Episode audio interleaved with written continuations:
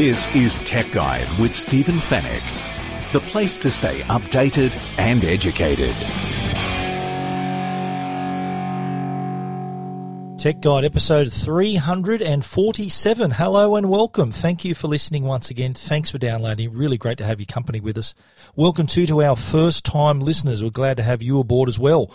My name is Stephen Fenech. I'm the editor of techguide.com.au. This week, why the Telstra Smart Modem isn't so smart. Do you have a strong password on all your accounts? And why Lego sales have suddenly spiked. In the Tech Guide reviews, we're going to check out the D-Link Omna Indoor-Outdoor Surveillance Kit. We'll take a look at the Rode Pod Mic, and we'll also run our eye over the latest Kindle.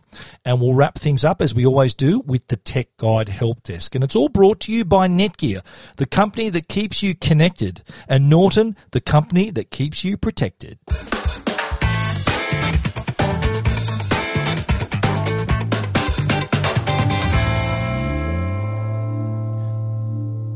We're kicking off with an interesting story that we actually learned all about this, the Telstra Smart Modem and how smart it allegedly is, through the help of a reader. We've been helping this regular and very loyal reader through their dramas with their Telstra service. They've had no service, they've had intermittent, slow service, and we've been in touch with them for weeks on end, and we decided to get involved. We thought, right, we're going to try to escalate the issue on their behalf. It was a case of not being able to use their the internet being down. They couldn't watch Netflix, they couldn't watch their Foxtel account, they couldn't want to do anything, listen to their digital radio or their internet radio.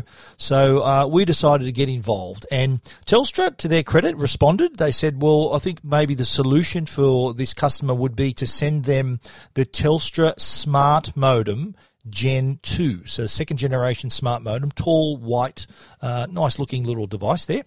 And the reason it's called the smart modem is it's got an embedded 4G SIM card. So in the event of an outage, the SIM card kicks in and you are suddenly connected to the internet again. So hence the reason why it's the smart modem. So we thought, well, this has to be the solution to the issue. And that all was organised, and we then heard back from our reader to say that the dramas were continuing, business as usual, no internet and nothing happening. Many frustrated calls to the call centre, and I don't know whether you've ever rung the Telstra helpline and the woman gets on and says, describe in a few words what seems to be the problem. And this is a robot, so You try to describe and they say, sorry, we didn't get that. And by the time you're getting around to it, you just feel like throwing the phone through the wall. So this was a continual frustration for our reader. We also then, I thought, well, this is a little bit weird why the smart modem wouldn't solve the issue. Telstra market this product as being the saviour if you have an outage, because they do, and with good reason. They've got a very good 4G network. They say that the 4G network can then be used instead of your regular internet connection, which in this case was a HFC connection, so cable connection. And this cable connection too, by the way, was for this reader the way they got their Foxtel as well. So doubly frustrating, because not only can't you use Netflix and the internet, but also can't watch Foxtel either because the cable's stuffed. So we decided, so look, this is really weird why this isn't working. So why don't we try something? Now, for those of you listening around in other parts of Sydney, other parts of Australia, I should say, this is a Sydney-based reader. And just to explain whereabouts in Sydney it is, it's in the eastern suburbs of Sydney, so near the beaches, the beach area. For those of you living in Melbourne and other parts of Australia, I understand that Sydney's where I live, so this is where this happens to be. It was in the eastern suburbs of Sydney. And I said to him, I said, look, try something. Download, get onto your Wi-Fi, so connect to your Wi-Fi on your phone and try a speed test. So connect to the home Wi-Fi, download the speed test app and run a speed test.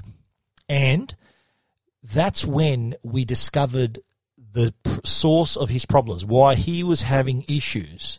He performed the speed test, and the result came back that his download speed was 0.2 megabits per second, with an upload speed of 0.22 megabits per second. So 0.2, which you can barely call up a website. Forget streaming video, forget audio, forget virtually everything. You've virtually got no internet. It's an unusable connection.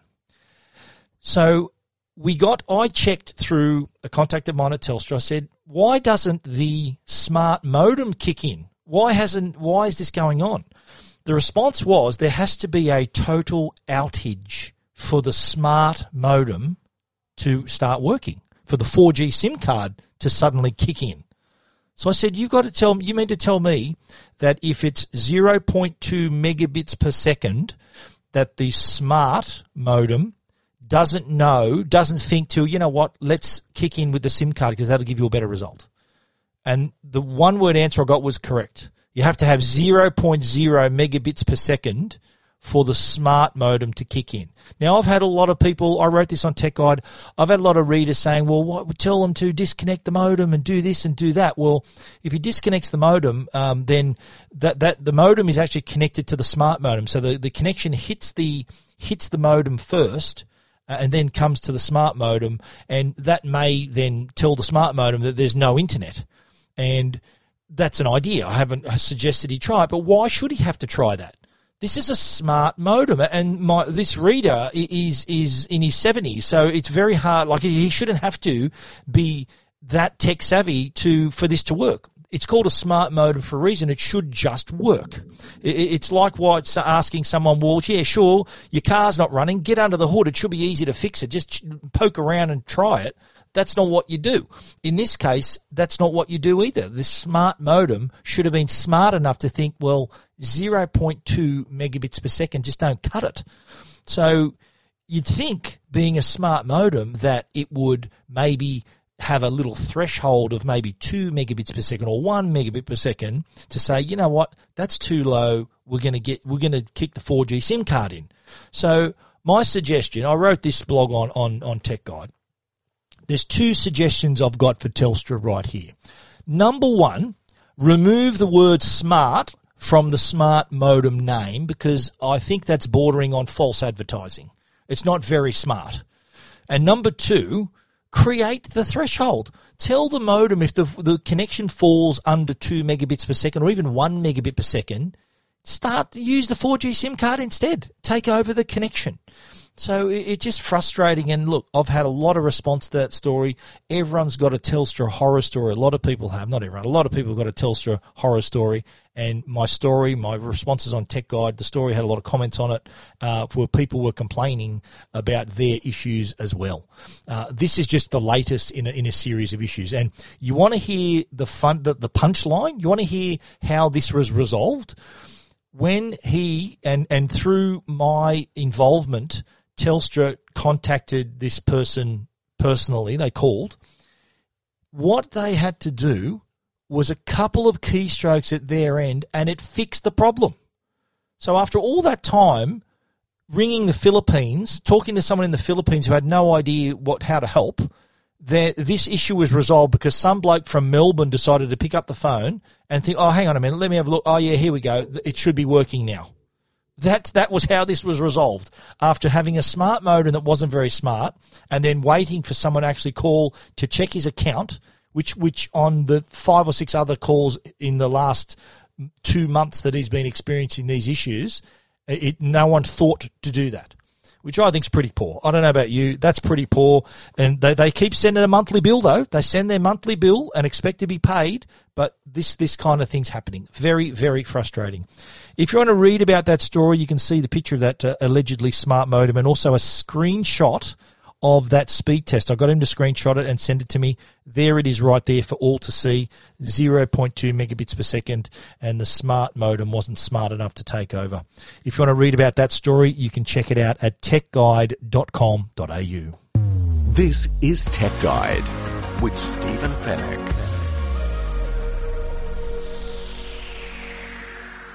Did you know one day last week, I think it was the Wednesday or Thursday was World Password Day. May the 2nd was World Password Day. Did you know that? So I thought, what better time to talk about passwords? And I'm continually alarmed when I hear about what the world's worst passwords are. People actually use these passwords. People actually use the word password as their password. I'm not joking. Or 123456 or 00000. Am I describing you? Please say no. Am I describing what you do with your passwords? Because if I am, I'm sorry, but you are painting a target on yourself, and it's not a case of, oh, I hope my accounts don't get hacked. It's a case of when they're going to get hacked, because those passwords are pretty poor. And the other issue we have with passwords, and we'll talk about managing them later. The other issue with passwords is that we've got so many bloody accounts that we often repeat them. In fact, a lot of people use the same password across all their accounts. Please tell me that that is not what you are doing. That is also alarming. It's a generic and easily crackable password is just a recipe for disaster. Others are QWERTY, so the first six keys on the keyboard, QWERTY. The other is 61, so 111111. So you're getting the message here. You need a very strong password. In fact, there is a link on my story on Tech Guide where there is a link to a site. So you can see if your password or passwords have been compromised in a breach. So what you do is enter an email and it'll say, yes, this email or for this account and this password has been breached. So check that link out. It's on my story on Tech Guide. But being World Password Day, let's share some tips, which was sent to us by McAfee's chief consumer security evangelist, Gary Davis, which he decided, you know what? Let's give people some tips on how to create better passwords. Number one is do not use common passwords. So simple personal details like just the name of your child and a birthday, that's easy to work out. I know not everyone knows your child and knows where you live and all that sort of stuff, but someone could easily friend you on Facebook or follow you on Twitter or do something. It's not hard to crack a password if it's very simple. And using password or QWERTY or 5 zeros is really, really asking for trouble. So the better the password, the longer the password, the better. So here's how you do it. You can what they call layer up your password. So get your password to contain a variety of capital letters, lowercase letters, numbers, symbols. I find a really good way to remember, if you even think of a simple word and number combination, my tip is to include capital letters, but also maybe substitute some of the letters for a symbol. For example, if there's an S in the word, maybe substitute that for a $, or if there's an A in it, maybe have an at symbol instead of an A. So you can easily, while the password's not complicated, you can still have it pretty strong, because not many people are going to think, oh, did he use a $sign here? Did he use an at symbol? Did he use an exclamation mark? Did he use a few numbers? Is it capital? Is it lowercase? So you see what I'm saying? The more of those little bits of trickery you put in there, that strengthens your password. And also choose unique passwords. In other words, have a different password across all your accounts, because you think of it this way. Say someone cracks your account. Say someone's got works out your Facebook account. Then the next thing they're going to try is your Twitter account, your bank account, your email account, because they're hoping that, like a lot of other people, that you're really lazy and haven't created all these unique passwords across the board. So then once one account falls, they've all fallen. So another recipe for disaster there if you want to use the same one. And again, a hacker discovers one password, all your personal info is suddenly at risk. The other tip here, and this is a must, is to use two-factor authentication. What that means is there's an added layer of security for your password and your accounts. For example, whenever I log into Facebook on a new device, or if I've logged out, I've got to log back in again, or if I'm using Twitter, or if I'm logging into Google Mail, I enter my my account name, which is my email address. I enter my password. Then the next response is, we've sent you a 6-digit code to your mobile device. Type this in here. That's the second factor authentication. So even if someone knows your password, they'll also need to have your mobile phone in their hand to receive the SMS with that passcode. So that could be a lifesaver for all your accounts. Again, really reduces, totally eliminates actually any hacking, because unless they've got your phone and know your password, they're going to get in your account. But what are the chances of that? So that's a real good tip there as well. Now, remember earlier I said we're going to talk about managing your passwords. And this is remembering passwords for all your online accounts. You think of how many accounts you've got. You've probably got one for Dropbox, Facebook, Twitter, Amazon, or Evernote. All these accounts you have, email, bank, all so many. I think there's I've probably got 40 accounts that I've got to remember. It's very difficult to have a unique password for everyone. You need to be a robot to be able to remember 40 different passwords for each different account. But there is a way you can do it, and that's with a password manager. The one that we spoke about, we wrote about on Tech Guide, was one called LastPass, which is a password manager that not only can manage your existing passwords, but also create even stronger passwords. So if you log into Facebook, it might suggest a 24-digit, 24-character numbers, letters, password that you don't even have to know. It'll do it for you. And know that whenever you log into Facebook, here's the password for that. So any other account you've got as well, all you need to remember is your master password. So rather than remembering 40 passwords, all you've got to do is remember one.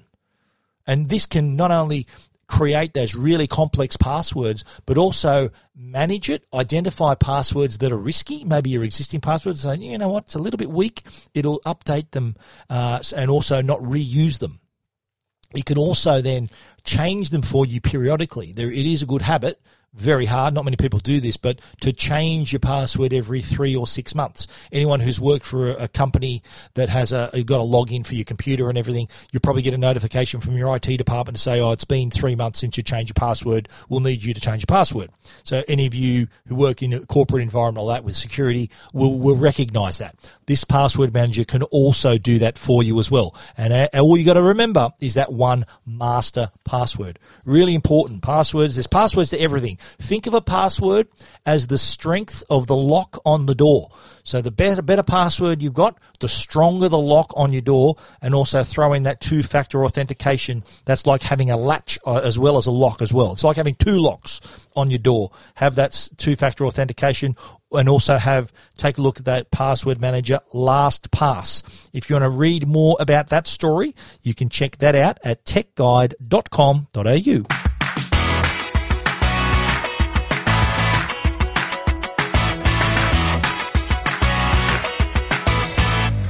Well, who's been watching Lego Masters?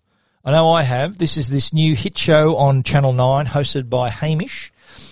He's a great host, very funny guy, but the star of the show is Lego. Can you believe it? Lego is a show about building things, challenges with Lego. And I remember I tweeted the first 5 minutes of the show. I remember tweeting that this feels like an extended ad for Lego. And it was right, because I felt like buying Lego, and the viewers have also done the same. It's had that exact effect on viewers, because sales of Lego are now skyrocketing. So since the launch of Lego Masters only a couple of weeks ago, spending money on Lego has increased by 89% on eBay. And sales are expected to hit 22.7 million in 2019. So how's that? The most popular sets are the Lego Space sets. They've increased by 101%. Lego City sets have also spiked by 68%. But also just the general Lego bricks. So you get those bucket of bricks with all the various pieces inside. They've also jumped up by 62%, because Aussies are liking the what happens on the show is that sort of freestyle building, and that's what people are jumping in on as well. So very popular since this show, the Lego Masters. And I've got to say, it is good viewing because they're so creative. Like that's what really impressed me. These guys are absolute genius in how creative they are. So I think the criteria of the challenges is you have to show technical skills. So use the bricks in a certain way. Be very imaginative how you use it, but also tell a story as well. And you've got to have good color combinations and all that kind of stuff. So it is really challenging. This also happens to be it's the 20th anniversary of the Lego Star Wars as well, and they celebrated that pretty heavily. Over the weekend, thanks to it being Star Wars Day on Saturday, which was May the 4th. May the 4th be with you. But Lego sets are very popular, and on eBay, an average set sells for about $50.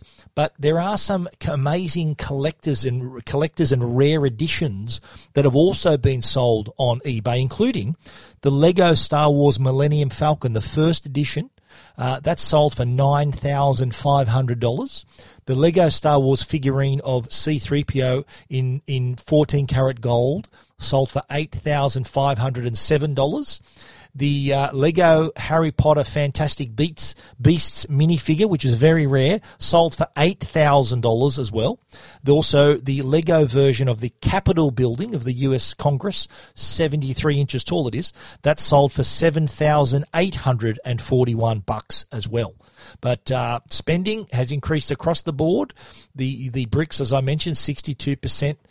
The Lego sets just in general, as I mentioned, 89% spike since the Lego Masters show started. It started on the 28th of April on a Sunday, and it's been going gangbusters ever since. More than 400,000 Lego sets have been purchased in the last 12 months on eBay, and that is going to the figures to of the spending amount is going to hit 22.7 million in 2019 just on Lego. Can you believe it? Now, who are the hungriest Lego buyers? Victorians are. They made up 33% of all spending was from Victorians. Melburnians also bought the most, 72,000 Lego items purchased in the last 12 months. So pretty good. The top five postcodes were Melbourne CBD, Werribee, and Glen Waverley. So the top three were Victorians. The fourth was Toowoomba in Queensland, and number five was Gosford on the New South Wales Central Coast. So Lego, we're into it. If you want to read more about that story, you know what? Check it out, techguide.com.au. This is Tech Guide. The Tech Guide podcast is proudly sponsored by Netgear. They're Australia's #1 Wi-Fi brand, and one of the questions I get asked most often is, how do I make my Wi-Fi better? And the answer to that is with the Netgear Orbi Wi-Fi system. And they've issued the challenge. They've issued the Orbi Home Wi-Fi challenge. So if you buy an Orbi Home Wi-Fi system and it doesn't improve your home Wi-Fi, you'll get your money back. What is there to lose? The Orbi's ideal for today's modern household. It's got tri-band Wi-Fi that lets you stream your favourite movies in 4K and play online games by providing ultra-fast Wi-Fi no matter how many devices are connected. You can even add on satellites to give you additional coverage inside and out. Orbi plugs into your existing modem and is really easy to set up with just a couple of clicks. And not only does it work great, it looks great too and blends into your home's decor. Orbi's the fastest, easiest and most expansive and advanced mesh Wi-Fi network available today. For more information, visit netgear.com.au. Orbi. Better Wi-Fi everywhere. And now, a Tech Guide review with Stephen Fenech. Alrighty, kicking off the reviews this week is the D-Link Omna Indoor-Outdoor Wire-Free Surveillance Kit. That was a bit of a mouthful. It is a 2-camera system that is a really nice upgrade for your home security. If you haven't got anything at all, it's a good start because there are 2 cameras on board. There's also a hub, and everything you need is there, cables, all your chargers, everything you need is in the box. So really easy to set up. What you do is connect the hub, which is the device that connects to your modem. Connect that into your home. It'll tap into your home's network. And once that's established, you download the My D-Link app. And then the setup is a really easy step-by-step process, which the app then really, it steps you through it really easily. And the beauty of this system, what makes it a lot easier, is the fact that there are little QR codes on the back of the hub, on the back of each of the cameras. So when it comes time to connect the cameras and to recognize the device, all you got to do is aim the app at that QR code and it'll recognize what that product is. It'll tell it, this is the hub, here's one of the cameras, here's the other camera, and then you're ready to go. So the next step, once you've scanned the QR codes, it'll recognize that there's a hub that's connected to your network. It'll also recognize that there are two cameras as well on board, and then all you need to do from there is to click on the sync button on each of the cameras so that they are synced back to the hub, and also recognized in the app so that you can then view them remotely or live or watch a recording. And then all you need to do then is name the camera. So name the camera, best practice there would be to name the camera based on where it's located. So for example, one camera might be front door, the other camera might be backyard. So you can tell just by the name where it is and what you're looking at. Really simple to do. Now, setup was simple. The first camera connected easily. The second camera took a few attempts and eventually was working. So it took about probably 4 or 5 attempts, and then both cameras were on the app, and we were able to view live, full high definition, by the way, on the device. So when you see the view through your camera, if you turn the phone on its side, you'll see it extend full screen so you can have an even better view. You can even pinch to zoom to sort of zoom in on various parts of the image. And those videos can be stored either locally on a micro SD card. You can attach a USB drive to the hub. So if you want to store them for whatever movement it records, you can do that as well. Or you can have an account on the My D-Link cloud, which means that they're going to be stored for more than 30 days up in the cloud as well. Now, this system also supports Alexa and also supports Google Assistant. So that can be part of your smart home automation. If you've already got a smart speaker set up, this could also form part of that. There's also a D-Link skill. So if you've got Alexa with a display and Amazon with a display, you can see the live feeds from the cameras on the screen just by asking for it. So that's another pretty cool inclusion there as well. One issue I had, I think the hardware is really good. The hub and the cameras, great quality cameras. Hub is really easy to connect and works well. But I think the hardware is really let down by the app. I was a little bit disappointed with how that worked. It wasn't very responsive. I was having an issue with going back in the app. The arrow in the top left corner, the back arrow, just no matter how many times I hit it, it just wouldn't work. And it would take, I'm talking 10 or 20 attempts to get back to the previous screen. It was the same deal for the settings button, the settings icon, which was a little cog in the top right-hand corner. There's pictures of these on Tech Guide as well, by the way, on my review. And that just, no matter how many times I tapped it, I couldn't get it. I just had to keep trying it, maybe try slightly to the left, slightly to the right, and eventually it would work. Very frustrating. The other issue I had, and I was using the app on an iPhone, often rather than me going through pages and pages of looking for the app, I swipe down on the home screen and search for the My D-Link app. And because I used it a few minutes earlier, just a swipe down and the app is actually there. So when I go through the app that way, what's left in the top left-hand corner is the little search command and an arrow back to go back to that screen. It's like when you go, say you've gone from Facebook to or email, and there's a link to in an email that takes you to your browser or Safari. On Safari, there'll be a little back arrow with a way to get back to mail. In the same way, this is a way back to search, and the back arrow on the app actually overlaps the word search. You'll see that on my story. So imagine my frustration. I'm tapping on the back button to go back to the menu to look at the other camera, and I keep hitting the search feature to go back to that home screen. So I really had to tap it underneath and around it. It was so frustrating. D-Link have to do an update to this app because it is really spoiling an otherwise really cool device that works very well. The cameras are great. The quality is great. It's really easy to set up, but the app is a real letdown, I'm afraid.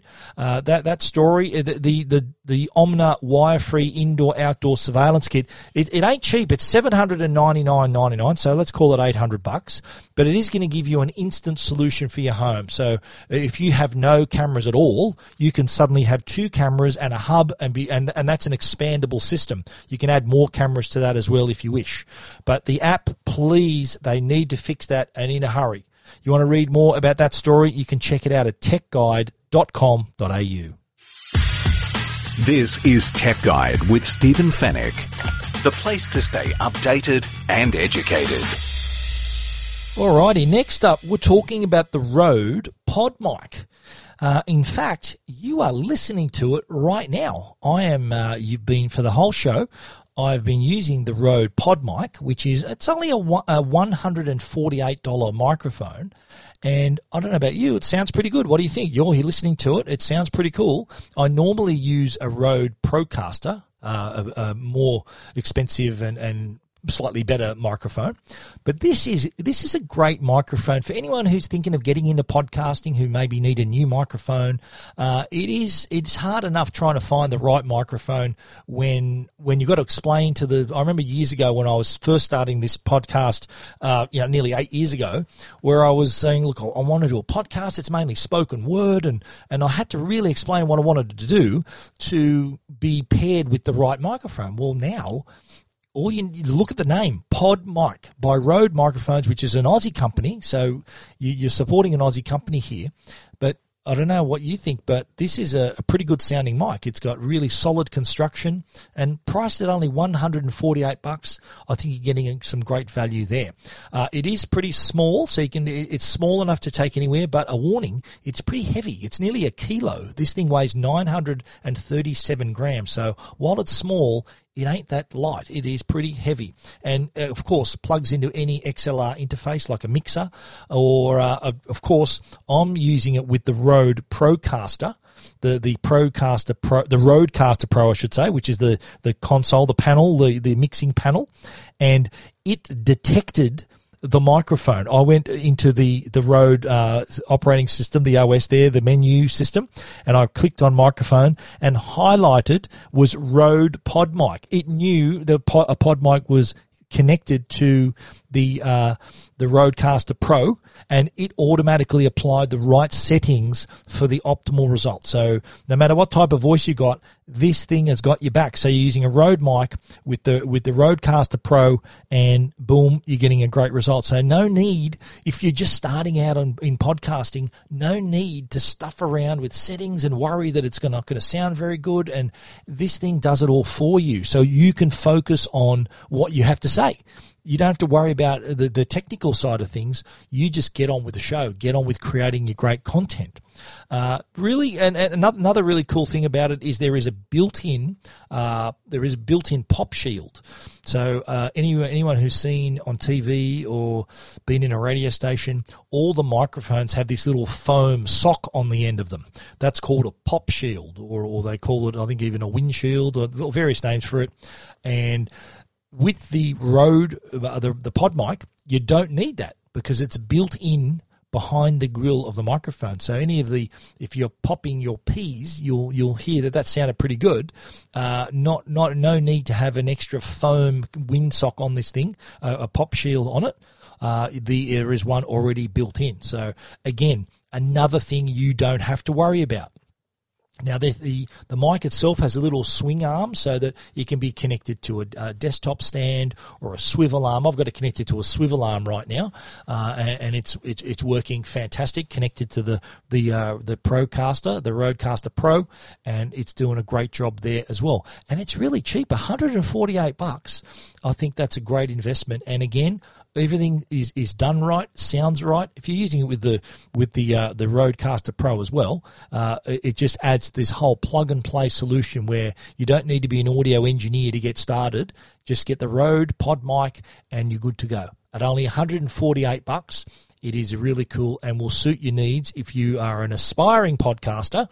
So you can hear this whole time, this whole podcast. Also back, I think, episode 345 I recorded with that and have embedded that episode on my Rode PodMic review on Tech Guide as well. But I thought, what better way to demonstrate a product than actually use it as you hear me talking about it, which is what I'm doing right now. So I know it sounds great. I'm sure you know it sounds great as well. You're hearing it and probably doesn't sound too much different to the more expensive Rode mic that I normally use. So a perfect choice if you're an aspiring podcaster or just want something new for your existing podcast. The Rode PodMic is highly recommended. It's only $148. And if you want to read all about that, you can check it out at techguide.com.au.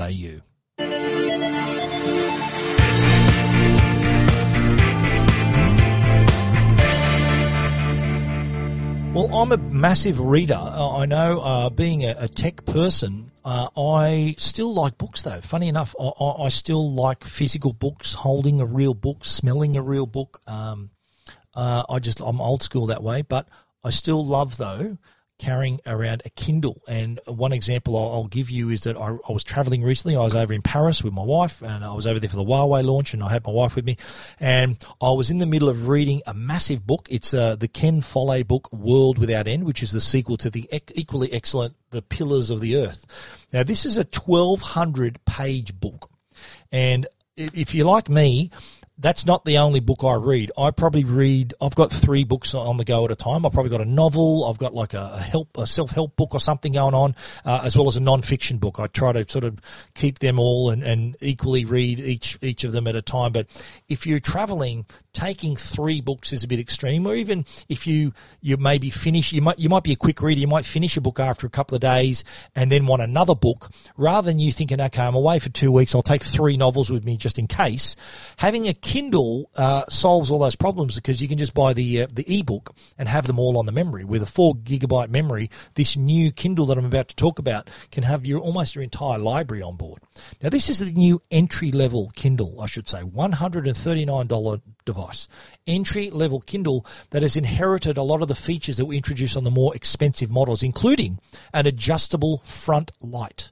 $139. First thing you notice, it's got a 6-inch screen, glare-free display. It's got 167 ppi, which is pixels per inch, so the text looks fantastic, like you're reading printed words on a page. So if you're reading in bright sunlight or in bed at night, it's as easy to read in either situation. The light is adjustable, and also it's sensitive to light too, so it sort of turns down if there's heaps of light on the screen, and really easy way to read. And the beauty of having a Kindle is that you can adjust the font size, the font style. So say, for example, you've gone out, you want to read your book and you've forgotten your glasses. What you can do is pump up the font size or change the font that makes it easier to read, or maybe increase the brightness a little bit on the screen. And the beauty of the screen light is that the light shines inwards. It's not like a backlit device like a phone or a tablet, which if I was laying in bed and I turned on my iPad in the dark at night next to my wife, it would light the whole room up and potentially keep her awake. Or could you do the same for your partner, keep your partner awake if you want to read in bed.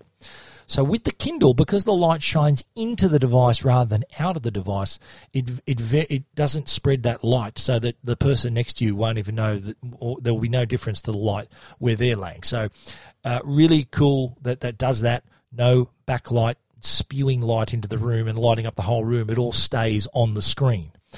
Now, one thing I didn't like about this was the sensitivity of the touchscreen. The worst... It was the worst when we're not reading a book. So just navigating the library, the menu, the settings, all those things, it was a little clunky. So often we scrolled past where we wanted to go, and it was a little bit frustrating. But when you're reading a book, it's quite simple. If you want to just turn a page, it's simple. I think tap the right to go to the next page, tap the left to come back, or swipe either direction, and it was really responsive like that. It was just a little clunky in the menu system, and I think that was a little downer there. Otherwise, really cool. It's had a bit of a redesign. Looks really nice. Got these nice rounded edges. Very comfortable to hold in one hand. It's small enough to grip in your hand. Very light as well. And it's only 174 grams, so not going to weigh you down too much. And it's very thin. It's just 8.7 millimeters, so zero effort to hold it for hours at a time. So it's not like your arm's going to get tired holding this heavy device. It is actually quite light. Other features, you can highlight passages if you're a highlighter. I know there's people who like to read books and highlight things and underline things. I don't do that, but if you are one of those people, you can highlight passages on the book. You can even look up words on the spot. If there's a word you come across, you think, what the hell does discombobulate mean? And you can press and hold it, and then you can seek the dictionary definition right there on the spot. You can even translate words as well. And as I mentioned, if you forget your glasses, you can pump up that font size as well. So it is easy on the eyes as well. And the adjustable light is also the key feature there, along with the 4 gig of internal storage, so plenty of space to carry around hundreds of books. Now, this has got Wi-Fi on board, so not only is it your book, it's also the bookstore. So you can connect to the Kindle store. So if your friend said, "Oh, geez, you got to read the latest Ian Rankin book or the latest Jeffrey Archer book," and you can on the spot look up that book and download it within a few seconds. So it is your book and also your bookstore when you're in Wi-Fi. Of course, there's only Wi-Fi, not 4G, 3G. It's Wi-Fi. So very easy to connect to the Kindle store to make your next purchase if you want to. So that's the Kindle, entry-level Kindle, $139. If you're an avid reader, I think you really need a Kindle. It does encourage you to read. It is the entry-level device, so don't think that it's waterproof. It is not waterproof. There are models that are waterproof, but they cost twice as much. But this is a great starting point if you're buying your first Kindle, a great starting point. And the good thing, too, is that you've got you can synchronize your library across your other devices as well. So say you may have a Kindle app on your phone, maybe on your tablet. If you're reading a book from your Kindle library, when you pick up the Kindle or any other device, it remembers where you're up to and syncs it across the. So if I was reading my Ken Follett book on my Kindle and then I decide to pick it up on my Kindle app on my iPad, it'll say you were reading up to page 674 on this device. Do you want to go there now? And you can say, of course I do, and that's going to bring you right up to where you were on the other book. So no need to be flicking through the pages and see where you're up to and try to find it. So if you're an e-reader, a Kindle is a must, I think, and this entry-level product is pretty good, $139. If you want to read more about that story, you should check it out at techguide.com.au. This is Tech Guide with Stephen Fenech. The Tech Guide podcast is proudly supported by Norton. They're the company that can protect you and your family online.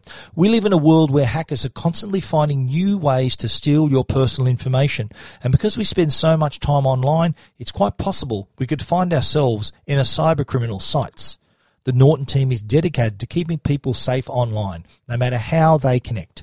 So whether you're paying your bills on your phone, shopping on your tablet, or banking on your laptop, Norton Security Premium is working hard behind the scenes to help keep your information, your identity, and your devices protected. For more information on how to protect your digital life, visit au.norton.com. And now, answering all your tech questions, the Tech Guide Help Desk. Before we jump into the help desk, I thought I should mention a pretty big story last week. I know it's nearly a week ago now, so reason why it wasn't one of the biggest stories in the start of the podcast. But the issue with Game of Thrones, a lot of complaints from viewers saying that the episode was unwatchable. They said it was very dark. I've written a story about that, also highlighted some of the complaints and some experts that have weighed in that have commented on the issue and had their opinion. But what we think it is, and Foxtel Australians weren't the only viewers who were commenting about how dark the scenes were. This was kind of a worldwide complaint. Foxtel had a statement to say that they did nothing different with this episode as they have with other episodes of Game of Thrones over the past 8 seasons. So they received it how it was provided to them by HBO.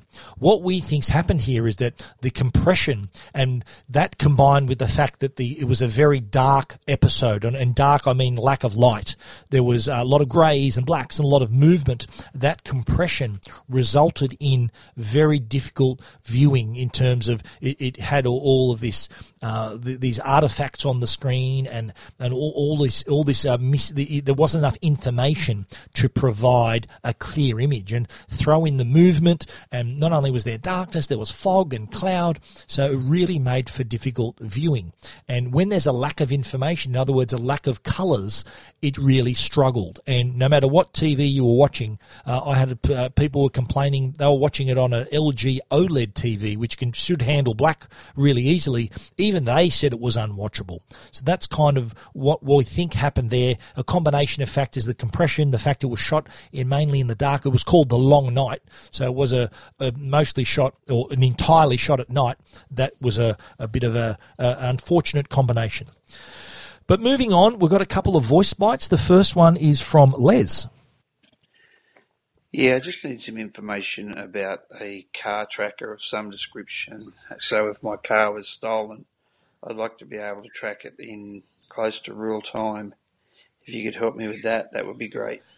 This is a great question, and one I've been asked several times. I think that there are a number of devices available, and mainly available for fleets of cars. Naturally, if you're maybe have a fleet of trucks or cars and you want to see where they all are, that is the best customer for this type of product. But that's not to say that they can't be used for individuals and their cars as well. Now, there is a range of brands: Tramigo, Intellitrack, TomTom, Easy to See, TrackPod. Plenty of them around.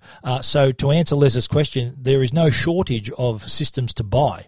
Now, there are some subtle differences about the systems. If you're a fleet manager, then you're probably looking at needing a monthly account to maintain all of the trackers. If you just want to buy a single tracker to track one vehicle, then that probably should be a one-off payment with no monthly tracking. The device just needs to be charged. It'd probably have a little SIM card on board so you can track it really easily. So plenty of choices there, Les. Telemax, Fleetminder, Track My Ride, Trackamo, I think I've written about in the past. Plenty of options there, but definitely it is easy to do that whether you're a fleet owner or just an individual who wants to keep track of their vehicle. So Les, I've also emailed you, Les, as well as answering your question on the Tech Guide podcast. But now let's hear from Charlie. Hi, Stephen. I want to know what the router would be to enhance the capability of my current internet, which is very slow and some areas of the house doesn't pick up. Thank you. All right, Charlie, a great question. Again, a very common question that I get asked on the Tech Guide podcast and on email. The common misconception by people is that if I've got a slow internet connection, that if I buy a new router or a new modem, it'll fix it. Unfortunately, that's not the case. A new modem or router won't make the internet come into your house faster. But a good mesh Wi-Fi system, a good router, will manage the data on your network a little better. So by that I mean, if you are streaming, say you're watching Netflix, and your connection isn't the fastest, there are the mesh networks, and where our sponsors Netgear obviously have the Orbi system. So these are intelligent enough to be able to stream that data and around your network without buffering. So it'll have enough in the background to give you an uninterrupted experience. So how your data is handled within your home, connecting to security cameras, connecting to other smart devices, connecting to other people in your house, browsing the web, that can be helped with a better router. But in terms of sheer speed of your network, it's not going to make the data come into your house any faster. That's something you need to take up with your internet service provider. So, but you can manage your own network really well. So if you are wanting to stream things and play games and things like that, again, it's not going to make it faster, but it may make the the data, the handling of within your network all that much better. It will also maybe make it a wider network as well, that at each extreme of your network, at the edges of your network, will still work just as well as if you were standing next to the router. But again, unfortunately, a new router won't make the internet connection faster, won't make it come into your home faster. You've got to talk to your internet service provider about that. You're listening to Tech Guide.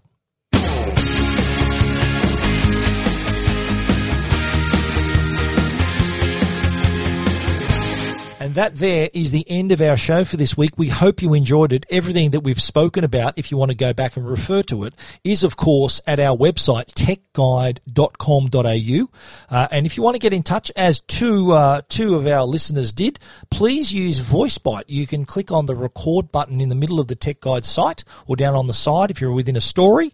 You'll see my face and a record button. Hit both, my face and the record button, and you'll be able to record your question just like Charlie and Les did today, and your voice will also appear on the Tech Guide podcast right before mine.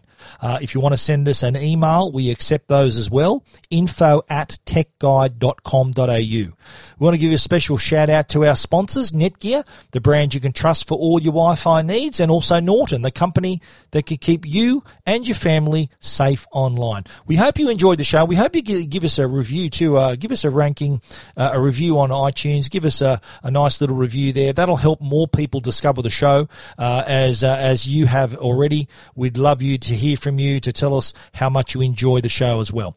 Thanks for listening. We look forward to you joining us again next week. So until then, stay safe and stay connected.